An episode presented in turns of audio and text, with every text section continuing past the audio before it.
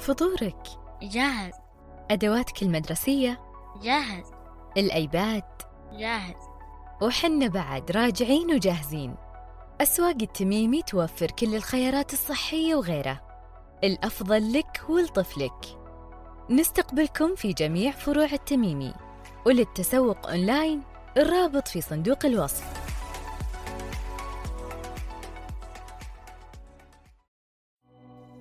في رحلة الحياة كائنات ذكية. تتأمل تلاحظ وتستلهم الجمال والإبداع.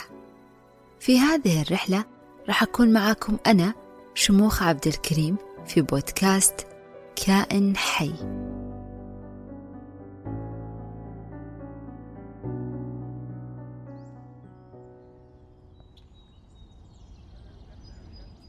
في ليلة ربيعية بتاريخ 25 أربعة 2012 دخلت علي زميلتي في السكن وفوق راسها 12 علامة تعجب. كانت هذه عادتها كل ما شافتني أمسك في يدي قلم وأخطط على خريطة ورقية لمدينة من المدن. استرقت النظر للخريطة وشهقت بصوت حاد جدا. أما عاد برشلونة مرة واحدة؟ متى رايحة؟ وكيف؟ وليه؟ ابتسمت وعيني على أحد الشوارع في الخريطة وقلت نعم برشلونة. وما أدري لوين بتوديني برشلونة.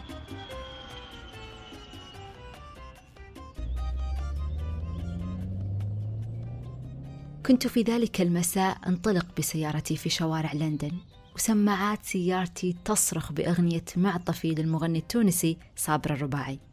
نعم الأغنية حلوة لكن هذا المساء بالذات كان لها وقع غير. كنت في حالة شغف خلتني أتخلى عن معطفي رغم أننا في عز ربيع لندن البارد. أنا إنسانة تكره البرد. لكن اللي حصل زي ما يقول الشاعر كريم العراقي لقد تغير موقفي يا برد أينك من دمي فأنا شعلة لا تنطفي. وأنا فعلا كنت شعلة لا تنطفي. وكيف ما أكون شعلة وأنا على وشك حضور أول مباراة كرة قدم في حياتي. ما أعرف أشرحها لكم لكن كنت في حالة تركيز تام لكل ما هو حولي زي الطفل اللي تاخذ الملاهي جديدة حالة صمت لا إرادية. عيوني وإذني تلتقط كل شيء في المكان. بالنسبة لي كل شيء كان جديد. مشجعي نادي تشيلسي وهم ينطلقون كأنهم كتائب جيش يحاول اقتحام حصن الملعب. هتفاتهم اللي تغزلت باللون الأزرق. كنت أتمنى وقتها أني شاعرة وأكتب قصيدة في هذا المساء الجميل. لا أحد يلومني. لا أحد يقول أنت دائما متحمسة ومبتهجة وتحاولين السعادة بأي شيء جديد في حياتك. لأنه المسألة مو فيني أنا. المسألة في كل البشر. إحنا كبشر نعلق في مخططات ثابتة نتحرك فيها كل يوم. طريق العمل هو نفسه كل يوم. فطبيعي أننا نشعر بالملل وغياب الشغف. طريقنا الروتيني الممل وصفوه كتاب فن الملاحظة ب خريطة تحركات مملة. لذلك طبيعي أننا نتحلطم من الملل طالما خريطتنا هي نفسها ما تتغير. كتاب فن الملاحظة من تأليف روب والكر وترجمة الدكتورة نهى العويضي. يقول ليس من الضروري السفر خارج البلاد لإعادة شغفنا بالحياة وقتل الروتين. في مدينتك آلاف الأماكن الجديدة التي لم تكتشفها، ولعمل ذلك علينا شراء خريطة للمدينة وتحديد الأماكن التي لم تزرها، الشوارع التي لا تعرفها، ثم رتب لنفسك نزهة سير طويلة على الأقدام. وهذا اللي عملته أنا.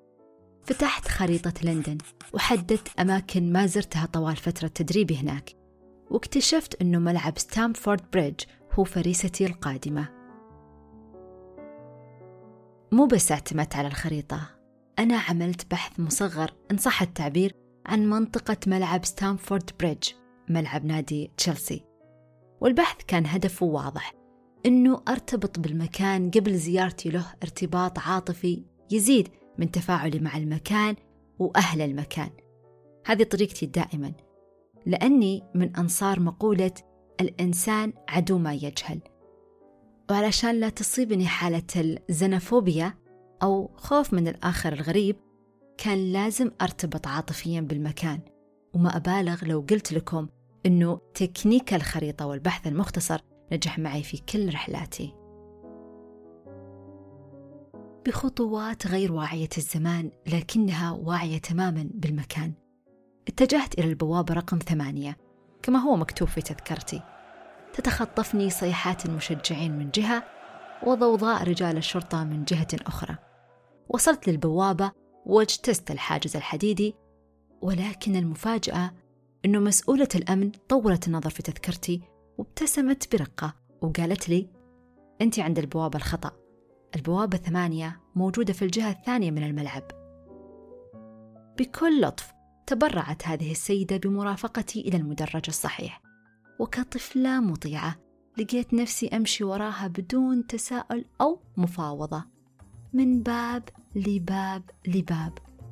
وفجأة ينفتح باب رأيت من خلاله آلاف الرؤوس المرتصة بانتظام ومئات الشعارات المكتسية باللون الأزرق. نعم مسؤولة الأمن أخذتني مباشرة إلى أرض الملعب اختصارا للوقت والمسافة.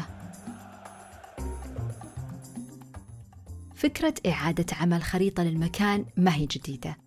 هي جزء من مشروع اسمه I am just walking لشاب أمريكي اسمه مات جرين. هذا الشاب عمل شيء أشبه بحج عصري. مشى أكثر من 9000 ميل وهدفه توثيق هذه الرحلة. ما أخفيكم قد إيش استمتعت وأنا أقرأ كمية الاكتشافات اللي وثقها. أماكن أثرية تاريخية عالمية كلها كانت متوارية عن الأنظار بسبب إما عدم مرورنا عليها أو تعود أعيننا على المكان. أنا أيضا عملت نفس الشيء في الملعب. دخلت مع السيدة اللطيفة إلى مضمار الملعب وكأني مسؤولة كبيرة في اتحاد الفيفا. مشيت وكأني أطير حول الملعب أراقب تدريبات اللاعبين وأرى ما لم يره أكبر مشجع لبرشلونة وتشيلسي.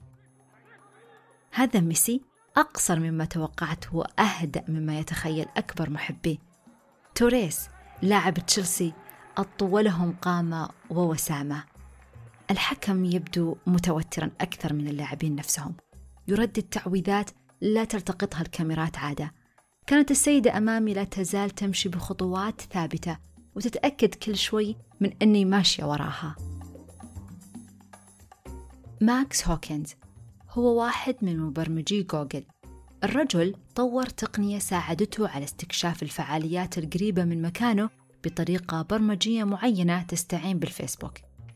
الشاهد أنه ماكس وبسبب جنونه باستكشاف الجديد صار يحضر كل ليلة فعالية جديدة قريبة منه. مرة سهرة مع جالية روسية ومرة مؤتمر لرواد الأعمال الريادية ومرة stand up comedy ساخر. كل فعالية كانت تضيف لقائمته كنز من الأسماء الأرقام والأفكار اللي لو قعد ألف سنة في مكتبة جوجل ما عرفها. ادخلوا شوفوا صفحة فيسبوك بعنوان The Third Party عشان تستوعبون حجم الخبرات اللي كدسها هذا الشاب في حياته. توقفت السيدة ابتسمت وأشارت لي بمكان مدرج الصحيح وبصراحة مو بس هي اللي كانت مبتسمة بل حتى المراسلة ذات الملامح الأسبانية القريبة من مدخل المدرج كانت تبتسم لي وكأنها تعرفني من زمان. ما أعطتني فرصة أرد لها الابتسامة بمثلها لأنها انطلقت تجاهي وفي يدها مايكروفون عليه شعار راديو موروكا. عرفتني بنفسها وسألتني عن دوري في الملعب. دوري في الملعب. هل تعتقد أني مثلا مديرة أعمال أحد اللاعبين أو منظمة في الفيفا؟ لكني حكيت لها بكل صدق قصتي وشغفي باستكشاف الأماكن الجديدة والمفاجأة أنه عيونها لمعت ونادت اثنين من فريق عملها وعرضت علي فكرة أنه أحضر مباراة الإياف في كاتالونيا وأعمل معهم فقرة سياحية رياضية في برنامج يغطي كواليس لقاء برشلونة القادم وافقت طبعا. وهل يرفض عرض لزيارة كاتالونيا مجانا؟ وقبل وداعنا سألتها إن كنت أحتاج أي أغراض مخصوصة لرحلتي إلى برشلونة. أشارت بإصبعها على معطفي اللي بين يديني وقالت جيبي أي شيء تبغينه إلا هذا المعطف الشتوي لأنه حرارة المباراة بتغنيك عنه.